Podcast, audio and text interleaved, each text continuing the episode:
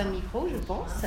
Eh bien, bienvenue. On est ravis de vous accueillir à nouveau pour cette nouvelle conférence et surtout d'accueillir Sophie Lemayeux qui va nous parler ce soir de l'histoire de la mode dans l'œuvre d'Yves Saint-Laurent. Sophie Lemayeux est enseignante à l'école du Louvre en histoire de la mode du XXe siècle et nous sommes ravis en fait de l'accueillir aujourd'hui. Je vous rappelle que la prochaine conférence se déroulera le 22 mai. C'est une conférence de Michel Pastoureau sur le choc des couleurs et je vous rappelle également que la librairie est ouverte juste après la conférence. Je vous demanderai juste, avant de commencer, de bien vérifier que vos portables sont éteints. Voilà. Bonne conférence. Merci. Est-ce que vous... Bonjour à tous, est-ce que vous m'entendez là pas trop avec le micro aussi? C'est bon, même au fond, super. Bon, très bien, sinon vous me, vous me dites. Donc, euh, bonsoir à tous, je suis vraiment euh, ravie d'être euh, accueillie ici. Hein. Merci beaucoup à toute l'équipe du musée Yves Saint-Laurent et à Madame Samuel. Hein. C'est une grande joie pour moi. Euh, donc, je ne sais pas si vous avez déjà vu le nouveau parcours euh, proposé euh, par le musée actuellement. Si ce n'est pas le cas, vous aurez le plaisir de le visiter, j'espère, prochainement. à l'étage, vous pourrez trouver une section qui s'intitule Hommage à la mode. Aurélie Samuel a voulu mettre en avant, en l'occurrence, l'intérêt d'Yves Saint-Laurent pour l'histoire de la mode, en mettant en exergue toutes les références historiques qui peuvent se glisser dans ses créations, voire même des reprises très directes d'œuvres assez anciennes. C'est un élément qui est rarement mis en, valeur dans la carrière d'Yves Saint-Laurent. On a plutôt tendance à parler de son côté novateur en général, que ce soit euh, pour euh, montrer comment il a pu aider le passage de certains vêtements masculins euh, vers la garde-robe féminine, pour montrer comment le costume militaire aussi a pu influencer, là encore une fois, sa manière de magnifier les femmes comme avec le caban entre autres, hein, évidemment. Euh, mais c'est vrai que ce n'est pas le couturier auquel on pense en premier lieu quand il s'agit d'histoire de la mode et donc d'historicisme. On aurait plutôt tendance à citer Christian Lacroix, à citer Vivienne Westwood, qui sont plus connus pour euh, ce, type de sujet. Pourtant, Yves Saint Laurent s'est fortement nourri lui aussi de l'histoire du vêtement pour élaborer euh, ses propres inventions. Il n'hésite d'ailleurs pas à puiser dans toutes les époques, hein, c'est vraiment euh, très varié, selon les thématiques qui l'intéressent, de saison en saison. Ça avait déjà été légèrement abordé dans une exposition du musée Galliera euh, qui s'était tenue au Grand Trianon à Versailles, qui s'appelait Le XVIIIe siècle au goût du jour. Je ne sais pas si vous avez eu l'occasion de la voir. C'était il y a un moment maintenant quand Galliera a été fermé une première fois, il y a quelques années. Euh, et on avait pu euh, notamment y voir donc des robes du XVIIIe siècle et des robes de créateurs contemporains, dont cette robe que vous voyez ici à l'écran, euh, donc qui date des années 90, d'Yves Saint Laurent, qui reprend déjà elle des traits du vêtement du XVIIIe siècle, avec une robe qui semble comme corsetée et avec surtout ces paniers que vous pouvez voir qui viennent gonfler les hanches et donc rappeler cette silhouette du XVIIIe siècle. Voilà un petit peu le seul moment où ça a été réellement euh, évoqué euh, auparavant. On va d'abord essayer de comprendre d'où viennent les références d'histoire de la mode euh, que va utiliser Yves Saint Laurent, puisque il va parvenir donc tout au long de sa carrière à développer des modèles historiques et cela implique des connaissances en amont. Alors comment va-t-il se former? Bien sûr, on sait que euh, c'est une personne qui va euh, s'intéresser dès son adolescence à la mode en général, qu'il va lire assidûment euh, les revues que peut acheter sa mère concernant la mode, et que sa mère Lucienne et sa grand-tante sont elles-mêmes des, modèles d'élégance pour, pour lui, et que ça va rester assez ancré dans son esprit mais cela ne le forme que sur la mode contemporaine et pas sur l'histoire de la mode en elle-même. Et donc, s'il peut y avoir des références au passé dans ces revues, malgré tout, elles ne constituent pas un fond suffisant pour euh, expliquer un petit peu ses connaissances solides sur les périodes anciennes. Alors ensuite, si on suit un petit peu son parcours, lors de son installation à Paris en 1954, Yves Saint-Laurent euh, va s'inscrire, être inscrit à l'école de la chambre syndicale de la couture parisienne, mais il ne va pas y rester longtemps. Donc là aussi, l'explication euh, manque un peu, puisque c'est une école dans laquelle vous avez à la fois des cours pratiques de, couture, de dessin, mais aussi donc des cours théoriques d'histoire de la mode, d'histoire du costume. Euh, cependant, on sait que c'est une école dans laquelle Yves Saint-Laurent s'est plutôt ennuyé, qu'il n'a pas suivi très assidûment et dont il est parti plutôt rapidement. Donc là aussi, ça a pu lui apporter quelques éléments, mais d'une manière encore assez incomplète. C'est donc principalement en autodidacte qu'il va se former à l'histoire de la mode, notamment par le biais des ouvrages qu'il va posséder. Et donc ça va être plutôt une construction progressive avec des savoirs qui vont venir au fur et à mesure s'accumuler chez lui. Dès le début de sa carrière, Yves Saint Laurent va s'entourer de très nombreux livres sur le thème du vêtement et qui vont traiter donc de cette histoire du costume et sa collection va, au fil du temps, euh, s'enrichir selon euh, ses envies pour ses futures collections. Donc, euh, ce qui se passe, c'est qu'une fois qu'il décide d'un thème pour une collection, pour le prochain défilé, l'ensemble de l'équipe du studio va se plonger dans les livres déjà disponibles ici pour essayer un petit peu de comprendre s'il y a une époque à laquelle il va falloir faire référence. Et ensuite, quitte à acheter des ouvrages supplémentaires pour venir encore mieux comprendre euh, une époque, une forme, une coupe, une manière de se vêtir euh, qui peut faire référence au passé. Euh, donc Yves Saint Laurent va donc énormément se nourrir de ses livres, que ce soit ici, que ce soit dans son studio ou chez lui rue de Babylone. C'est quelque chose que vous pouvez voir d'ailleurs dans ce qui est présenté dans, la reconstitution du studio actuel, puisque dans les ouvrages qui sont présentés, vous trouverez à la fois des ouvrages d'histoire générale du costume, à la fois euh, des ouvrages sur ses contemporains, sur euh, Givenchy, sur Mugler, et euh, des ouvrages plus spécialisés sur certains domaines, comme des accessoires de mode par exemple. Tout cela va vraiment forcément créer un vrai terreau dans lequel il va pouvoir, au fur et à mesure, puiser. Les livres ne suffisent pas à expliquer toute cette sensibilité à l'histoire du vêtement et à l'histoire de la mode, c'est aussi par les musées que le couturier euh, va appréhender d'une autre manière, d'une autre manière sensible cette histoire. Euh, les portraits de toutes les époques que vous pouvez voir en, peinture dans tous les musées euh, présentent régulièrement des membres de l'élite dans leurs plus beaux atours. Et on sait aujourd'hui que ces tableaux ne représentent pas forcément la réalité du vêtement, mais néanmoins ils en donnent une image et un point de vue à un moment donné on sait aussi par exemple que les peintres possédaient dans leurs propres ateliers certains accessoires textiles qui pouvaient employer, que vous retrouvez parfois de manière assez amusante d'un portrait à l'autre, puisqu'une euh, étole va être enroulée autour d'une tête ou une autre fois euh, euh, autour du corps tout simplement, et que cela va forcément créer une histoire de la mode un peu tronquée et un peu spécifique à chaque peintre, mais qui va malgré tout donner des éléments sur une période donnée pouvez avoir euh, différents accessoires hein, qui sont utilisés, comme des chapeaux aussi, comme ça que vous pouvez retrouver d'un tableau euh, à l'autre. C'est un jeu que vous pouvez faire assez facilement dans les musées. Or, on sait très bien que cela a eu une influence sur Yves Saint Laurent, euh, que ces expositions, que ces musées, par exemple, c'est très peu de temps après avoir vu l'exposition sur Picasso et les ballets russes que Yves Saint Laurent va présenter en 1979 sa collection ballets russes justement. Donc vous voyez à quel point parfois on a une influence directe du musée sur ses collections. Donc de la même façon, les peintures et l'histoire du vêtement qu'elles représentent vont aussi être totalement intégrées à sa manière de travailler. On sait donc euh, que Pierre Berger et Yves Saint-Laurent, tous les deux très férus d'art bien sûr, aimaient fréquenter les musées. On peut imaginer qu'Yves Saint-Laurent se rendait parfois au Louvre, étant donné la proximité de certains de ces modèles avec les vêtements qui sont présentés sur les toiles du musée. Alors je vous en montre un exemple ici, c'est le cas de sa robe de mariée euh, très proche d'une Madone de Botticelli euh, présentée au Louvre, donc robe de mariée de 1989 que vous pouvez retrouver actuellement dans l'exposition. Alors bien sûr, on n'est pas dans le but de copier précisément ce vêtement peint, mais bien de le réinterpréter. Mais on sent bien cette, ces, similitudes et cette influence. On va retrouver la même amplitude des manches qui ensuite viennent se resserrer à partir du coude.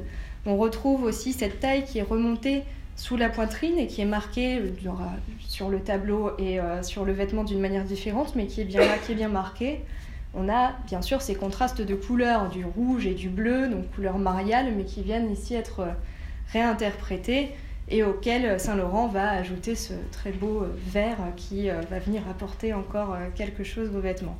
Vous avez donc des ajouts qui sont très clairs et qui ne sont que de lui, hein, comme cet épi de blé qui vient cendre le front du mannequin, mais qui pourrait aussi, pourquoi pas, venir rappeler l'auréole que vous voyez sur le tableau. Donc vous voyez comme on peut créer des liens. Bon là, on le voit de toute façon assez, assez clairement entre ces éléments. Donc tout ça nous montre aussi sa, fréquentation des musées. On peut en tout cas la, deviner.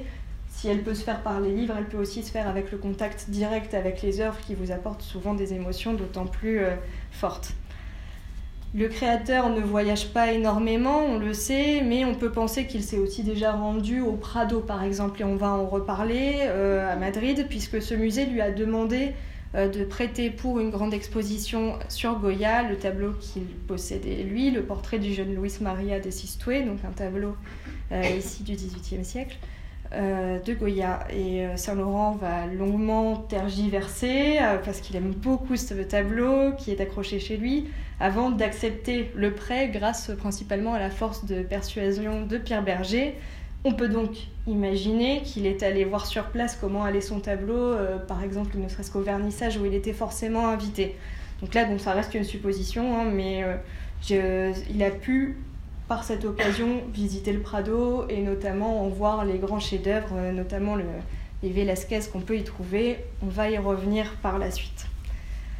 Autre influence aussi, autre manière de se former à l'histoire du vêtement, c'est tout simplement sans avoir besoin d'aller dans les musées, la collection que Saint-Laurent possède avec Pierre Berger d'œuvres d'art. Certaines en disent long en elles-mêmes sur l'histoire du vêtement. Je vous en montre simplement deux exemples. Ce portrait de dame du début du XVIIe siècle de Cornelis de Vos.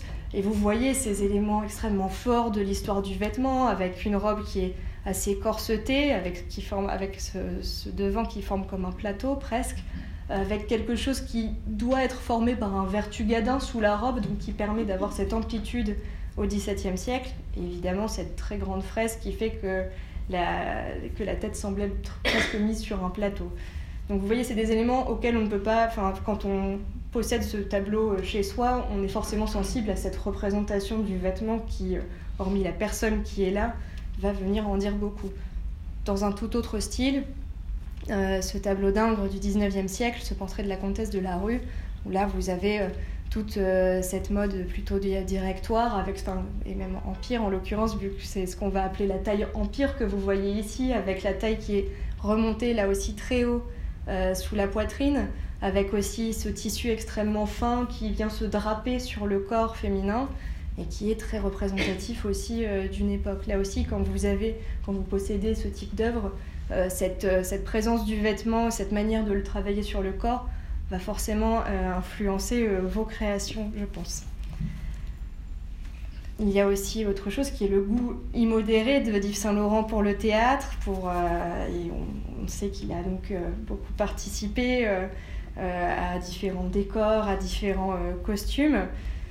Et euh, tout cela va aussi l'amener forcément à s'intéresser à l'histoire de la mode à travers les pièces en costume d'époque, celles qu'il va voir et celles pour lesquelles il va créer les costumes. Donc, euh, il faut savoir qu'après son installation à Paris, euh, grâce à Michel de Brunoff qui est rédacteur en chef de Vogue, il va pouvoir assister à des répétitions à la Comédie Française, notamment par le biais de Suzanne Lalique qui fait à ce moment-là les décors et les costumes pour, pour une mise en scène du bourgeois gentilhomme.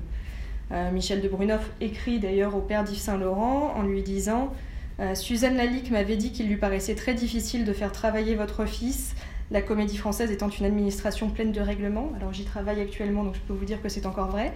Euh, mais elle m'avait promis de lui faciliter l'entrée du théâtre pour les répétitions de mise en place des décors. Donc on va avoir cet accès au théâtre aussi qui est extrêmement fort.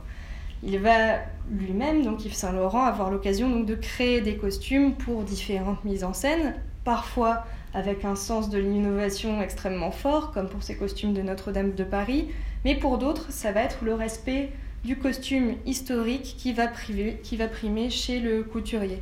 C'est ce qu'on peut par exemple voir avec ses croquis pour le mariage de Figaro, donc pièce de Beaumarchais parue en 1778, où il va imaginer des costumes pour, euh, pour donc cette mise en scène de, Jean-Louis Barrault, hein, en l'occurrence, qui est présentée en 1964.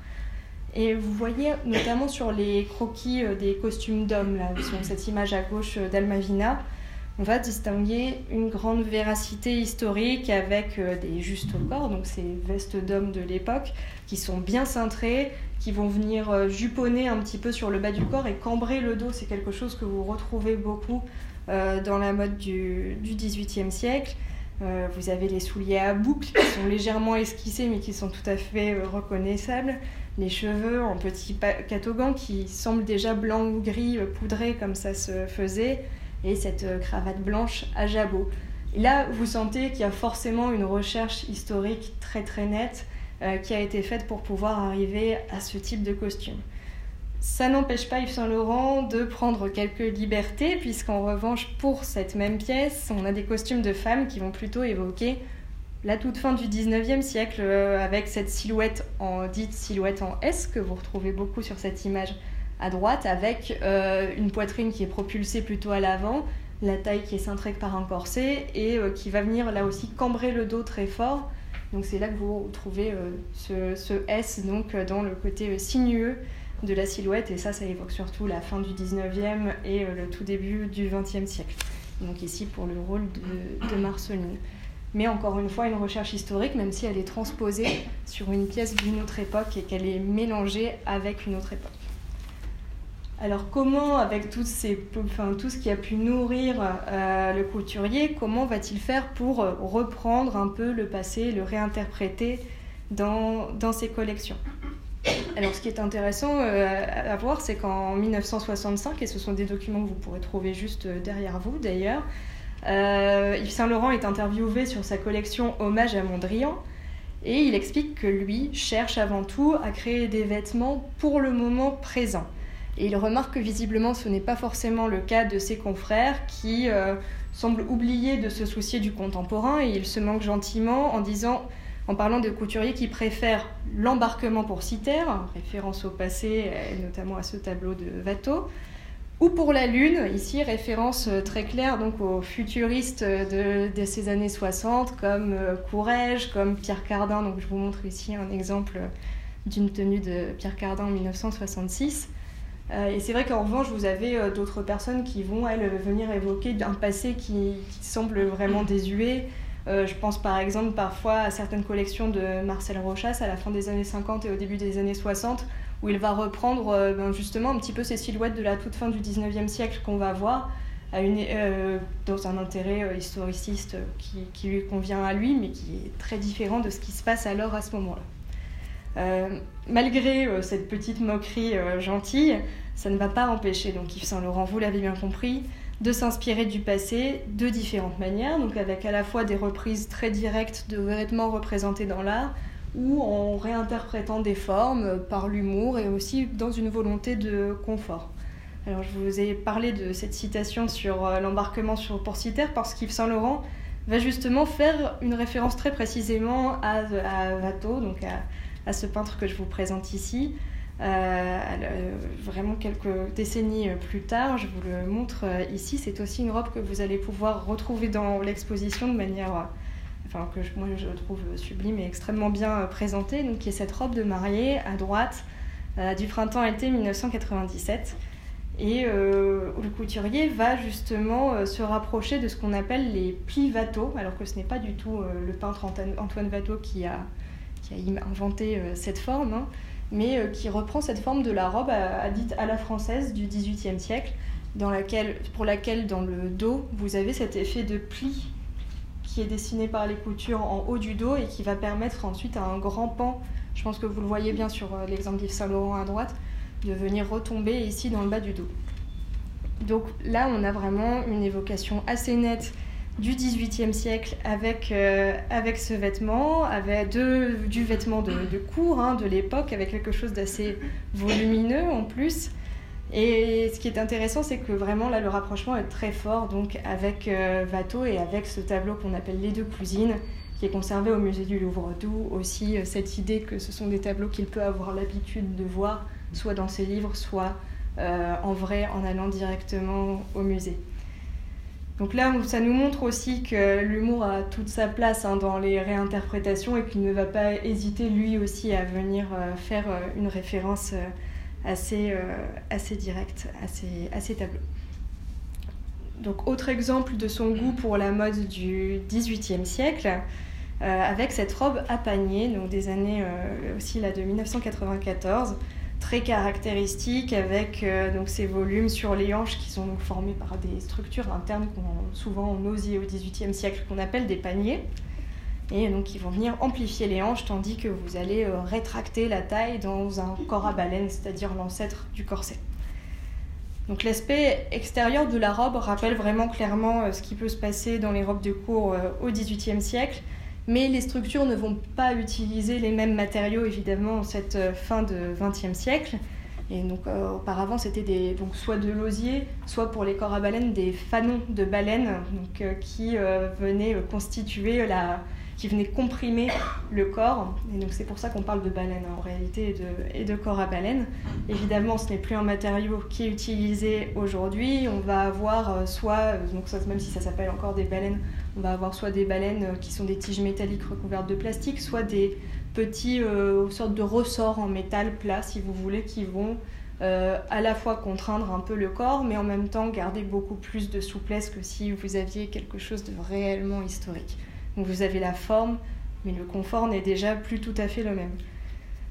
Ce qui est intéressant, donc là je vous ai mis en comparaison un tableau de François Boucher, je pense que là aussi on voit assez clairement que c'est aussi dans l'ornement euh, que les références historicistes vont arriver, avec donc ces grands rubans qui viennent orner le, buste notamment, avec cet intérêt pour le motif floral, même s'il est repris directement dans le tissu chez Saint-Laurent, alors qu'il a l'air d'être en ajout euh, sur... Euh, cette robe de Madame de Pompadour euh, à droite.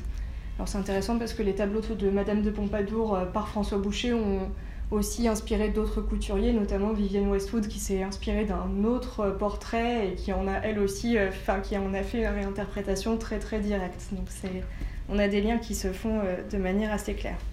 Élément amusant aussi qui se voit beaucoup mieux quand vous voyez la vidéo du défilé, mais si vous regardez bien la position du mannequin, elle a les mains ici et en réalité elle met les mains dans les poches de sa robe, euh, ce qui est une attitude pour le coup euh, très 20e euh, siècle. Alors on avait déjà des systèmes d'ouverture dans les robes qui permettaient d'accéder à des petits, des sortes de petits sacs que vous nouiez autour de la table et qui formaient des poches.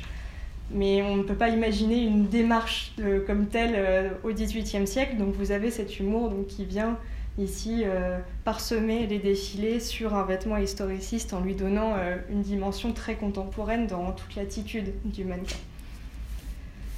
Une citation de tableau encore plus frappante, malgré sa réinterprétation assez humoristique, est présentée au défilé automne-hiver 1990 en référence au célèbre Ménine de Velázquez, donc euh, ce tableau de 1656 qui est conservé au musée du Prado. Alors la mise en scène y est pour beaucoup puisqu'il s'agit de la mariée qui clôture le défilé et qui est accompagnée de deux enfants d'honneur, euh, une fille et un garçon que vous pouvez voir ici euh, autour du mannequin. Euh, et à eux trois, ils vont reformer la scène centrale, enfin certains éléments en tout cas du célèbre tableau des Ménines de Velázquez. Alors là aussi, cette robe, vous pouvez la retrouver dans l'exposition. Euh, les grands paniers euh, de cours euh, très à la mode en Espagne au milieu du XVIIe siècle, comme on peut les voir donc sur l'infante au milieu du tableau, ont un peu dégonflé hein, ici quand même chez Saint-Laurent.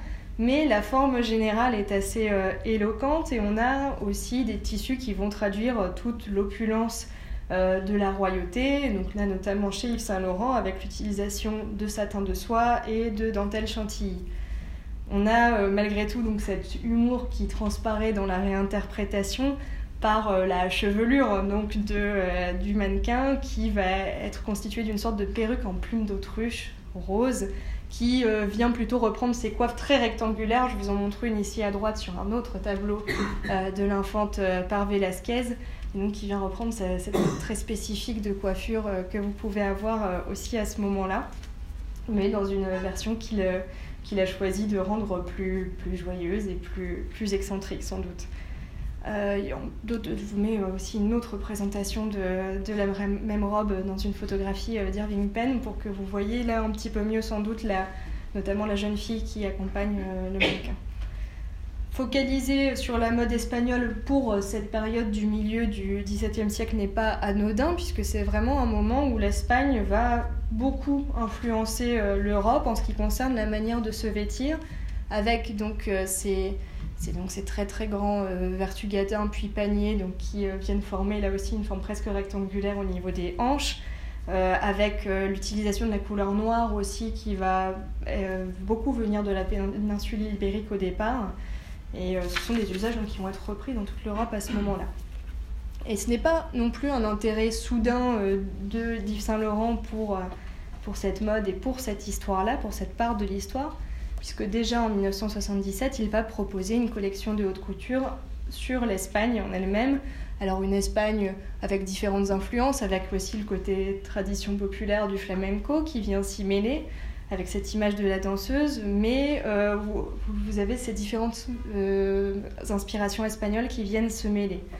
Euh, Saint Laurent va d'ailleurs dire que, donc hormis cette collection très spécifique de 1977, on trouve toujours une infante ou une mara qui traîne dans mes collections. Donc vous voyez que pour lui c'est quelque chose qui va venir ponctuer un petit peu son travail. Hormis ces modifications qui apportent cette touche d'humour euh, au défilé, Saint-Laurent va aussi amenuiser les contraintes par rapport aux vrais vêtements historiques. C'est très visible, je trouve, dans euh, ce vêtement que vous pourrez retrouver donc, dans l'exposition, donc cette robe du soir de l'automne-hiver 1995-1996. Euh, c'est une tenue qui évoque notamment les robes dites, les euh, robes à tournure qui sont portées euh, dans la seconde moitié du 19e siècle, donc entre 1860 et 1880 à peu près, et qui sont ensuite reprises de manière plus allégée jusqu'à la belle époque, jusqu'au tout début du 20e siècle, et où c'est ce qu'on appelle aussi les focus, donc c'est toute cette forme que vous allez avoir qui va venir amplifier le corps euh, à l'arrière, qui va venir cambrer le dos et, euh, donc amplifier toute cette partie postérieure. Euh, on appelle ça aussi des poufs, aussi que c'est cette partie-là qu'on vient venir ajouter sur, au-dessus des reins. Pendant ce temps-là, vous avez bien sûr votre taille qui est à nouveau affinée par un corset qui va venir d'autant plus faire contraste. Si on retrouve, euh, alors je vous l'ai peut-être mis là, oui voilà exactement, je vous l'ai mise en situation de défiler aussi cette robe euh, ici. Euh, on retrouve donc des éléments du corset un peu, puisque vous voyez que la taille est bien mise en valeur sur cette robe. On a l'effet plissé en plus du tissu qui va donner un effet d'autant plus resserré. pourtant, bon, là, en l'occurrence, la taille n'est pas particulièrement affinée. C'est la minceur naturelle du mannequin qui va simplement être soulignée par cette forme. Et il y a bien un effet de volume à l'arrière avec euh, donc euh, quelque chose qui ressemble à des jupons à queue, à des tournures. Donc je vous en montre une euh, ici notamment à droite. Donc vous avez bien cet effet qui est assez fort, mais la cambrure n'est pas donnée ici par la forme du corset, puisque en cette forme 19e, vous avez vraiment des corsets qui vous forcent un peu à vous tenir euh, de cette manière cambrée. Ici, c'est vraiment directement la posture du mannequin qui va venir un peu donner cette forme d'ensemble euh, à la robe. Donc vous avez une, sorte de technique du corps qui est développée pour donner encore un effet euh, historique à la robe, tout en évitant à la potentielle cliente, puisqu'on a quand même ce but hein, aussi, tout en évitant donc à la cliente une contrainte trop forte, puisque qui aurait été opérée par un corset. Donc l'évocation de la fin du 19e siècle est à la fois très nette, mais on évite d'infliger la contrainte d'un corset. Alors attention, ça ne veut pas dire qu'un corset était forcément euh, quelque chose d'extrêmement euh, contraignant, extrêmement serré et qui faisait forcément très mal. Euh, c'est juste qu'on n'a plus du tout l'habitude de cette contrainte, donc on aurait beaucoup de mal à la porter aujourd'hui. exemple de mon travail, vous avez des costumes euh, qu'on conserve qui sont des années 50, des robes de comédiennes. On a actuellement des comédiennes d'une minceur extrême, mais qui ne rentreraient plus dans ces robes parce que les, comédiennes des années 50 avaient l'habitude de jouer sur scène, quelle que soit la tenue, avec un corset. Et ce n'est plus le cas aujourd'hui, ou en tout cas c'est toujours beaucoup plus assoupli, beaucoup, beaucoup plus confortable hein, en réalité.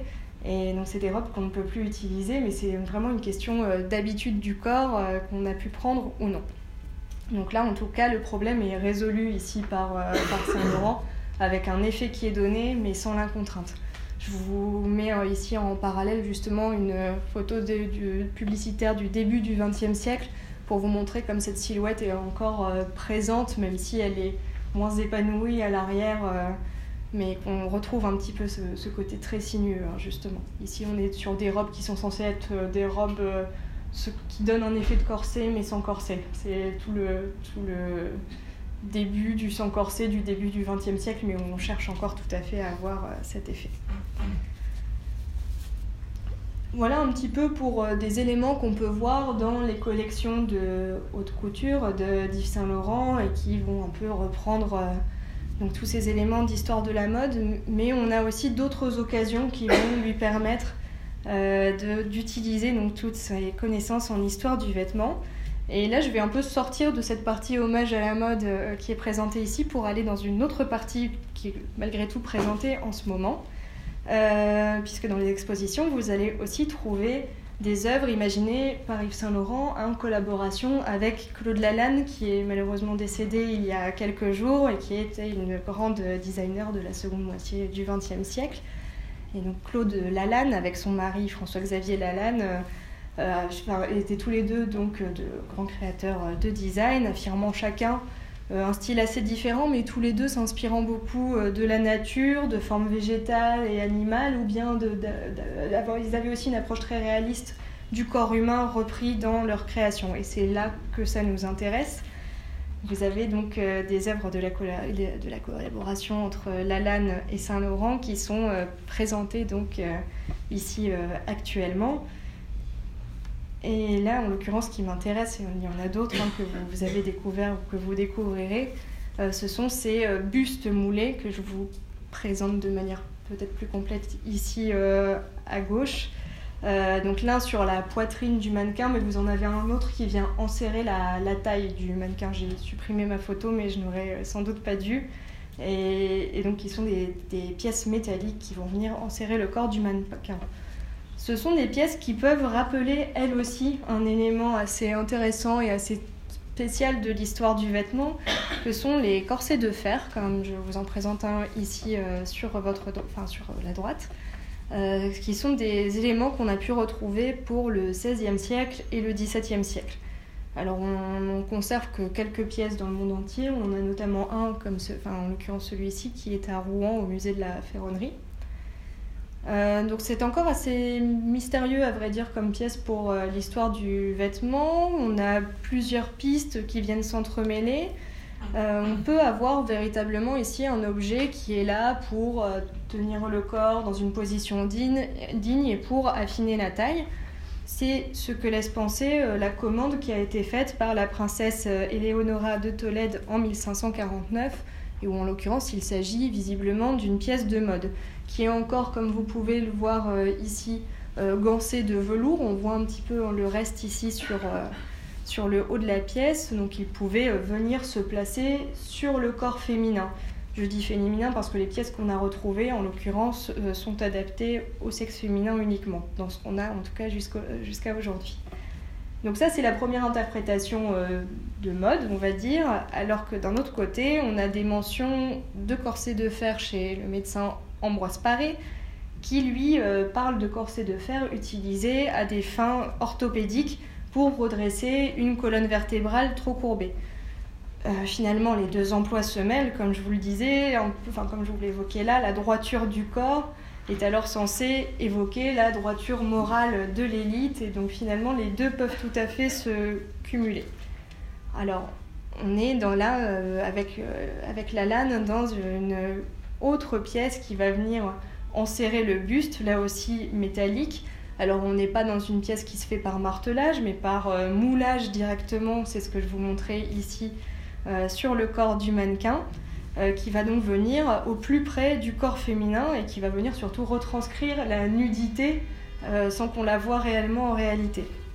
Alors bon, on a des différences notoires, hein. vous voyez que le corset de fer est plutôt évidé, ce qui est déjà qui peut être un élément décoratif bien sûr, mais euh, qui est aussi un élément pratique parce que sinon vous avez vous, retrouvez avec une pièce de métal qui pèse extrêmement lourd, alors que là on se retrouve sur quelque chose qui pèse environ 800 grammes, c'est déjà pas mal. Donc euh, voilà, il valait mieux un peu évider. Donc c'est un autre aspect euh, esthétique, c'est très différent forcément chez Claude Lalanne puisqu'on va utiliser les techniques de galvanoplastie qui vont permettre d'avoir des objets donc, et avec une plus fine couche de métal qui va venir se mettre sur un métal moins précieux par exemple et en tout cas qui vont permettre d'avoir, de faire disparaître toute cette question du, poids de l'objet. Bon, et puis évidemment, vous avez ici une pièce qui fait appel à la haute couture. Donc, on a des objets qui ont avant tout euh, une valeur euh, esthétique et là qui d'autant plus est mise euh, en valeur par un savoir-faire particulier qui va être utilisé grâce à cette collaboration. Et donc, c'est ce que je vous disais, c'est vrai que c'est ce qui est intéressant aussi ici, c'est cette idée de montrer la peau sans pour autant la montrer à travers cette, cette technique du, moulage. En tout cas, vous retrouvez cet enserrement du corps par une pièce de métal. Euh, je ne sais pas du tout si c'est un effet euh, voulu en termes de référence par Yves Saint Laurent, mais en tout cas pour moi on a quelque chose qui vient faire euh, écho sur quelque chose qui existe déjà quelques siècles plus tôt. Pour sortir de la haute couture en elle-même, il ne faut pas oublier que la vie créative d'Yves Saint Laurent se poursuit hors des collections de couture et de prêt-à-porter, puisqu'il va souvent lui arriver, on en a déjà parlé, de créer des costumes de scène, mais il a aussi imaginé des costumes pour certains événements festifs. C'est par exemple le cas du bal Proust qui va être donné le 2 décembre 1971 par Marie-Hélène de Rothschild dans son château de Ferrières. Cette soirée est un bal costumé hein, qui va célébrer les 100 ans de la naissance de Marcel Proust, donc l'écrivain.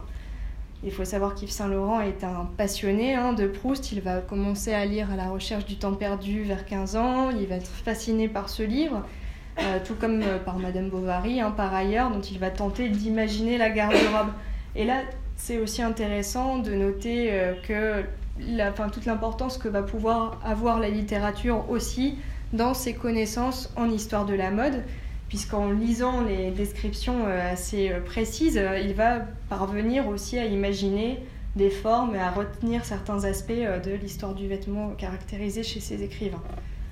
Pour revenir plus précisément sur Proust, donc je, vous ai mis, je vous ai mis une image à gauche d'Yves Saint-Laurent au château Gabriel, puisqu'avec Pierre Berger, ils avaient acheté ensemble ce château en Normandie pour lequel ils ont choisi une décoration et du mobilier qui recrée l'ambiance de, qui était censé recréer l'ambiance de la recherche du temps perdu, euh, avec différentes chambres qui portaient les noms des personnages euh, principaux. Et, ce que je vous montre à droite, c'est que les deux hommes possèdent aussi dans leur bibliothèque des éditions très rares de Proust, comme ces passages À l'ombre des jeunes filles en fleurs, euh, qui sont écrits donc de la main de l'auteur. Ça, c'est quand même assez particulier parce que c'est avant tout la collection de Pierre Berger, euh, qu'il n'y a pas eu vraiment d'influence d'Yves Saint-Laurent dans ce type d'achat. Malgré tout, c'était là et c'est présent. Je trouve ça assez euh, important à noter. On sait donc euh, l'intérêt pour le, on sait l'intérêt que portait Proust aux vêtements féminins, à quel point il l'a décrit avec précision, notamment sur les personnages féminins pour lesquels le héros semble avoir une fascination. Euh, d'ailleurs, le musée Galliera en a fait il y a quelques années une exposition euh, consacrée à la comtesse Greffule qui a inspiré le personnage de la duchesse de Guermantes à Proust et qui euh, donc, a décrit avec passion ses tenues. Donc vous aviez à la fois des vêtements de la comtesse Greffule et des passages de Proust qui semblaient décrire parfois les mêmes tenues. Yves Saint Laurent donc, connaît bien ses écrits et donc il est assez au fait de la mode de la belle époque. Donc prêt pour, euh, pour habiller ce bal Proust, euh, Marie-Hélène de Rothschild euh, est en réalité cliente d'Yves Saint-Laurent de toute façon. Et elle va, il va donc créer spécialement pour l'occasion des robes de, enfin, voilà, qui rappellent la belle époque pour l'hôte et pour plusieurs de ses convives, donc notamment Jane Birkin que je vous présente ici ou encore Hélène Rochas. Alors la robe de Jane Birkin que vous voyez ici à la fois en croquis et en photographie posée, euh, reprend vraiment des caractéristiques fortes de cette mode du début du XXe siècle. Donc vous avez ce col qui monte très haut, qui vient euh, enserrer le, cou, des manches aussi qui sont assez resserrées en dentelle et qui vont donc venir mettre en valeur la finesse des mains, des poignets et de la nuque, euh, tout en respectant la pudeur nécessaire à l'époque. Vous avez à nouveau la taille qui est bien mise en valeur, donc ici par tout un effet d'énormes rubans et d'énormes nœuds. Mais vous voyez bien dans le croquis qu'on a une taille qui est à nouveau affinée. Et c'est quelque chose qu'on retrouvait euh, bien, euh, avant-guerre dans la mode. Et vous avez encore un léger effet de volume à l'arrière par justement ce, très gros nœud. la, la photo est en noir et blanc, mais donc la robe est plutôt de couleur crème et crue. Et c'est une couleur qui est aussi très valorisée à ce moment-là.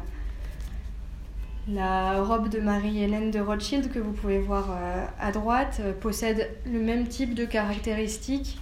Euh, chez Hélène Rochas, ce que vous voyez à gauche, c'est notamment la coiffure que les coiffeurs qui font des coiffures historiques appellent chignon 1900, donc qui porte bien son nom. Là, ici, c'est notamment cet élément qui va un peu donner le ton et venir s'assortir à cette belle robe de velours, ornée donc de trois grosses fleurs au décolleté. Euh, la fleur au décolleté, c'est aussi quelque chose que vous pouvez voir par ailleurs chez Poiret au début, vers 1908. Et vous allez retrouver cette grosse fleur bon, sur des robes d'autres formes, mais on a des échos comme ça qui sont assez nets et qui se font. Vous voyez la présence aussi de, l'éventail, des éléments, des accessoires qu'on a perdus au fil du temps, euh, dont l'utilisation est, assez désuète, mais qui là donc reprennent toute leur force pour ce bal. Donc vous voyez aussi une occasion ici très spécifique donc l'historicisme a toute sa place et fait écho en plus à euh, des goûts personnels d'Yves Saint-Laurent. On l'a déjà dit, euh, Saint-Laurent est un grand novateur hein, pour cette seconde moitié euh, du XXe siècle, mais il va aussi savoir puiser dans les techniques anciennes. Donc parfois justement il va adapter pour le confort et d'autres fois ce sont des techniques anciennes qui vont l'inspirer et certains aspects de la mode peuvent parfois lui être, euh, enfin, être vraiment liés à l'image d'Yves Saint Laurent alors qu'ils existaient bien plus tôt. C'est euh, l'occasion pour moi de parler euh, d'une collection historicisante qui a beaucoup marqué la carrière d'Yves Saint Laurent et qui lui a valu de nombreuses critiques. C'est la collection dite Libération ou collection 40 qui est présentée en janvier 1971 et pour, c'est pour la saison donc printemps-été 1971. Et donc il est amusant de remarquer que cette collection est contemporaine aux robes du soir qu'on a pu voir euh, par ailleurs, donc preuve qu'on a encore une œuvre assez prolifique et, variée. Hein. Donc on n'hésite pas à, s'adapter entre le bal Proust et euh, ce type de, de, collection.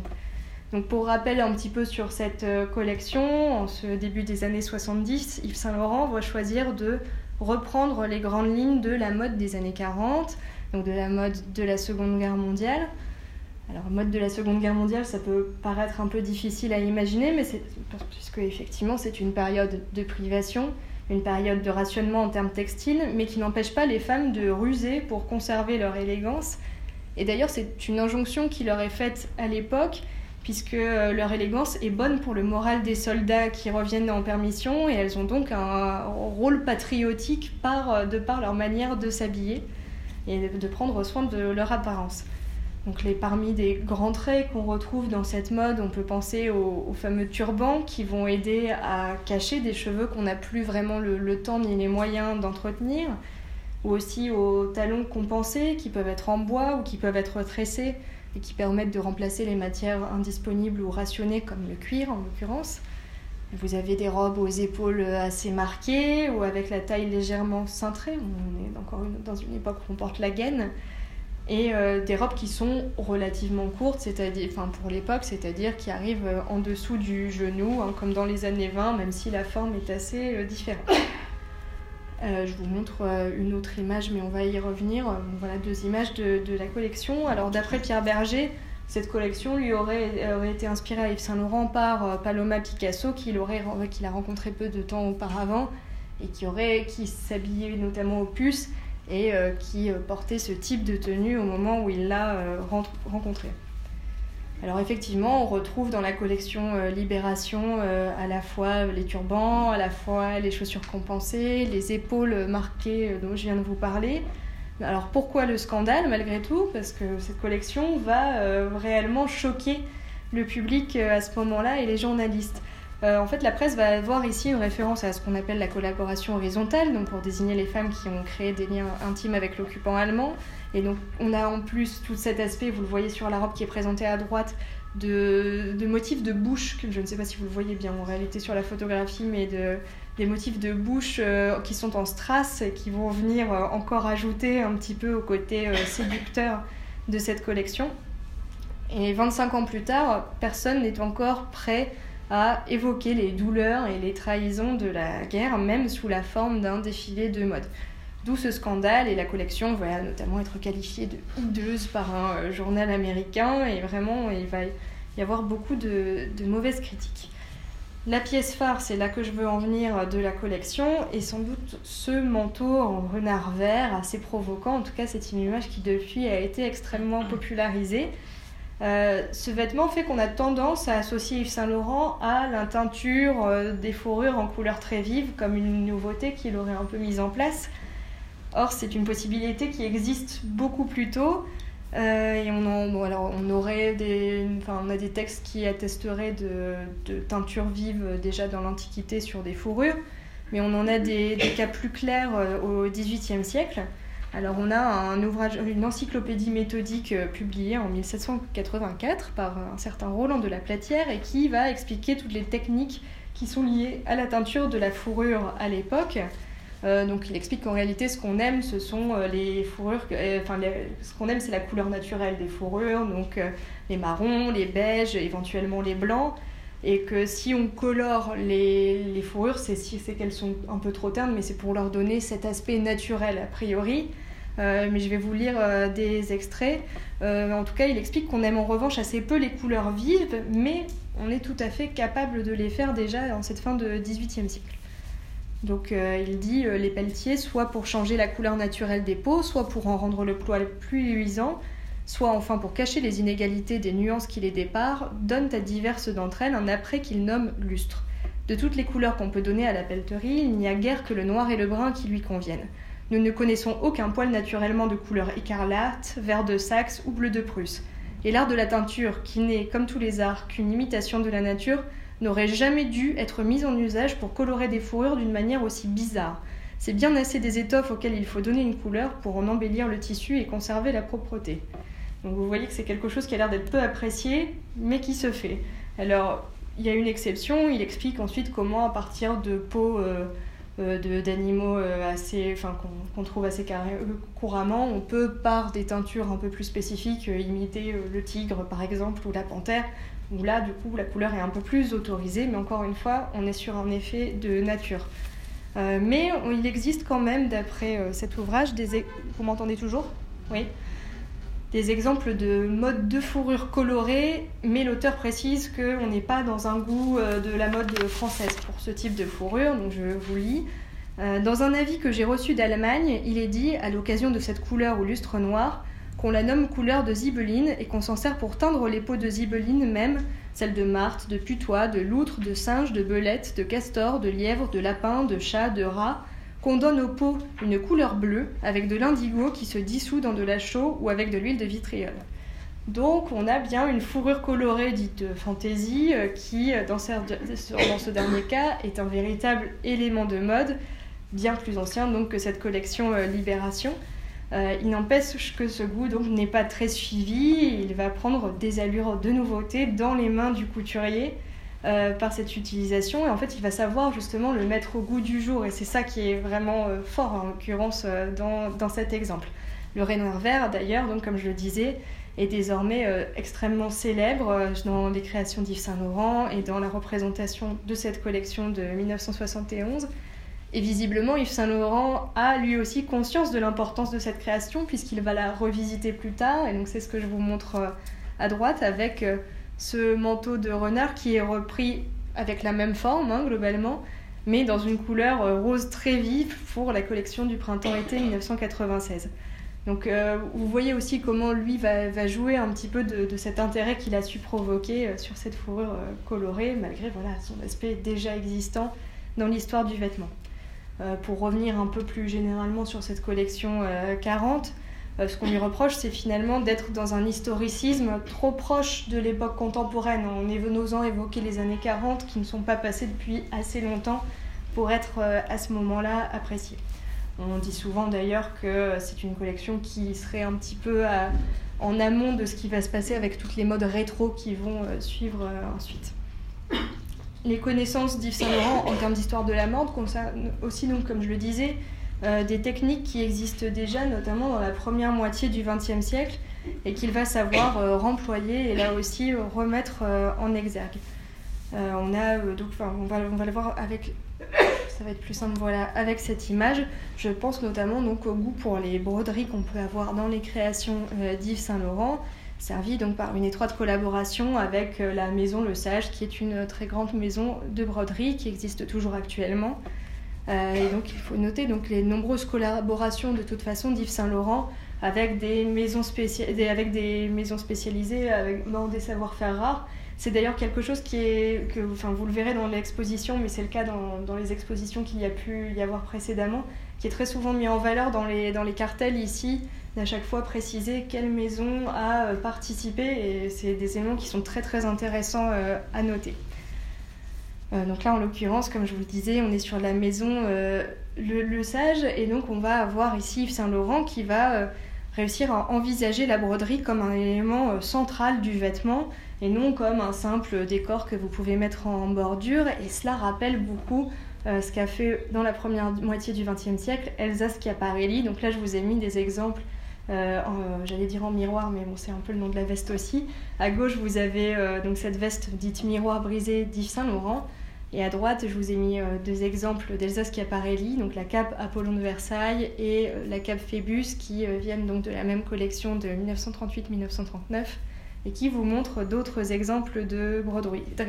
Donc Schiaparelli a beaucoup travaillé euh, sur, euh, sur cette technique et sur son emploi donc, comme élément central. Elle fait des vestes euh, reprenant des dessins de, de, Cocteau. On est entièrement brodé sur ces vestes qui sont assez sublimes. Ici, les, les, exemples que je vous montre sont plus proches de ce qui se passe là chez Saint-Laurent et où vous avez donc ces motifs très solaires qui euh, viennent prendre une place proéminente sur le vêtement, soit devant comme sur la cape au milieu, soit dans le dos euh, sur cette fameuse couleur euh, rose shocking qui est très, très, très caractéristique d'Elsa Schiaparelli. Vous avez ce grand soleil qui va venir décorer le dos de la cape. en fait, Elsa Schiaparelli fait elle aussi appel à la maison Le Sage, donc vous voyez comment un savoir-faire va aussi se transmettre et euh, être conservé grâce à différentes maisons de couture. Et ça, c'est aussi quelque chose d'extrêmement euh, précieux et euh, pour lequel voilà, on, peut, on peut aussi remercier Yves Saint-Laurent.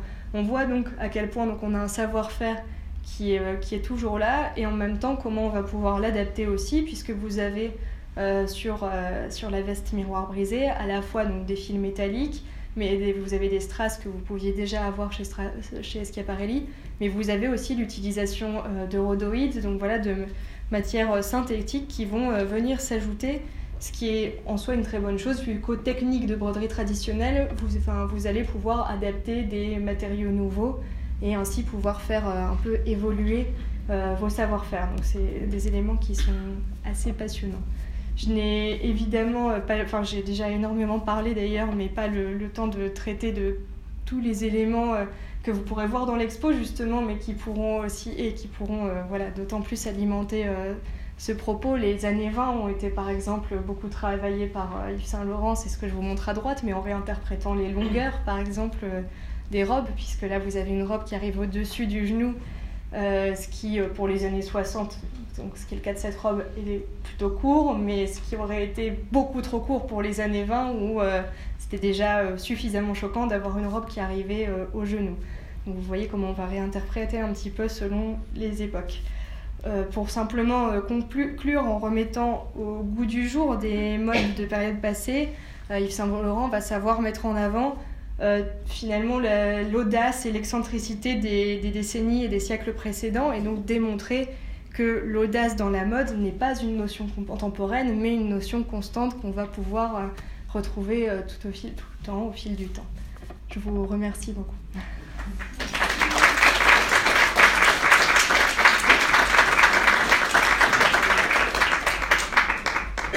Si vous avez des questions, je peux essayer d'y répondre, n'hésitez pas. Hein.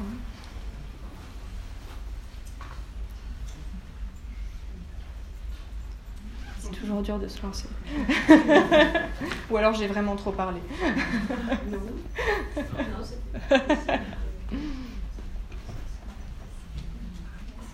non euh, l'Antiquité a pu euh, aussi euh, influencer Alors oui, euh, d'ailleurs vous le verrez, je ne sais pas si vous avez déjà vu l'exposition. Alors dans l'exposition, c'est quelque chose qui est traité aussi et où cette euh, partie sur l'hommage à la mode commence par, je me décale comme ça, on se voit mieux, se commence par des robes qui vont évoquer les drapés de l'Antiquité, qui vont évoquer toutes ces images qu'on peut avoir de, de, la couronne de laurier, etc. après, moi, c'est pour mon propos, on a tendance à faire commencer l'histoire de la mode occidentale au XIVe siècle parce qu'on a suffisamment d'éléments pour euh, commencer à réellement l'apercevoir euh, à travers les textes et euh, à travers les miniatures qu'on peut trouver, les différentes images. Avant, on a encore du mal à savoir ce qui tenait de, la mode, ce qui tenait du vêtement pratique. Alors, il y avait forcément déjà de la mode dans l'Antiquité, mais c'est pour ça que j'ai préféré ne pas ne pas traiter cette partie. Mais oui, oui, on retrouve euh, voilà, tout ce travail du drapé qui rappelle à la fois l'Antiquité et qui peut rappeler certains couturiers du début du XXe siècle, comme euh, euh, Mariano Fortuny, qui est un, donc, un couturier du tout début du XXe, qui va beaucoup travailler sur le plissé et qui va lui aussi s'inspirer un petit peu de ces, de ces drapés antiques. Et donc Yves Saint-Laurent, ça fait un peu écho à ces deux périodes finalement, enfin à ces, à ces deux types de, de travaux quand, quand il va reprendre l'Antiquité.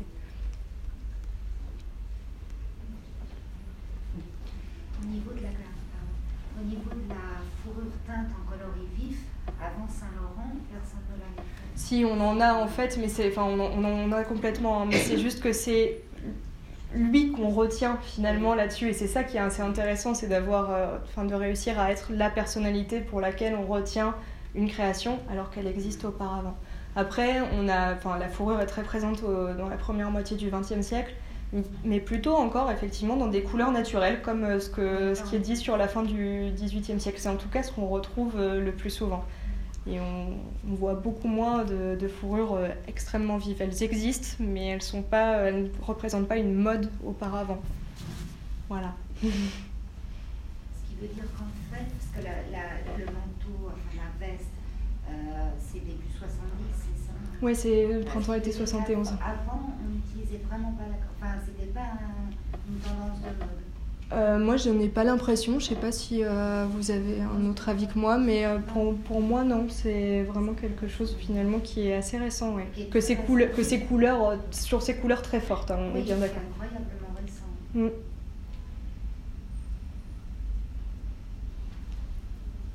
D'autres choses? également inspiré euh, d'œuvres d'art contemporain Parce que finalement, il s'est euh, inspiré beaucoup d'œuvres passées. Mais par rapport à ses contemporains, est-ce qu'il a fait quelque chose euh, Oui, de manière. de manière enfin, il va faire des hommages à de très très très nombreux artistes de toute façon. Et lui-même va aussi collectionner des œuvres contemporaines. Donc vous avez ça qui retransparaît très fort. Mais du coup, on n'est plus dans des références à l'histoire de la mode en elle-même, mais dans des références à l'histoire de l'art en général. Et vous avez, vous avez bien sûr euh, les, tout l'hommage à Mondrian que vous pouvez déjà euh, commencer à apercevoir euh, derrière vous. Mais vous avez aussi des œuvres, là j'ai pas d'exemple précis qui me viennent en tête, mais plus, plus récentes qui vont, qui vont éventuellement pouvoir l'inspirer. Là j'ai pas d'exemple particulier qui, qui me viennent. En tout cas, c'est quelque chose qui le nourrit beaucoup aussi, ça c'est sûr.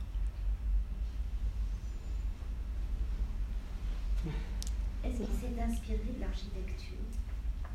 Euh, Moi, je n'ai pas de mention précise. Pareil, je ne sais pas si euh, je pense pas quelque chose. référence précise à l'architecture, mais je dirais que la construction d'un vêtement est. C'est ce que j'allais dire, ouais. Elle-même architecturée et construite, donc c'est là où on peut voir un lien, je pense. Mm. On a tendance ouais, à voir tout le travail euh, tailleur, notamment donc ce qui est sur les vestes et les vêtements très structurés comme ça, comme des euh, éléments d'architecture. Vous avez souvent des expositions d'ailleurs qui font référence à ça. Il y a eu l'exposition euh, Badagré, euh, sculpteur de la mode, l'exposition Balenciaga, c'était Balenciaga, architecte de la mode, donc c'est des références qui reviennent souvent, en tout cas comme comparaison, comme manière de travailler. Après, référence à l'architecture en particulier dans, dans une collection, j'en connais pas, ça me dit rien.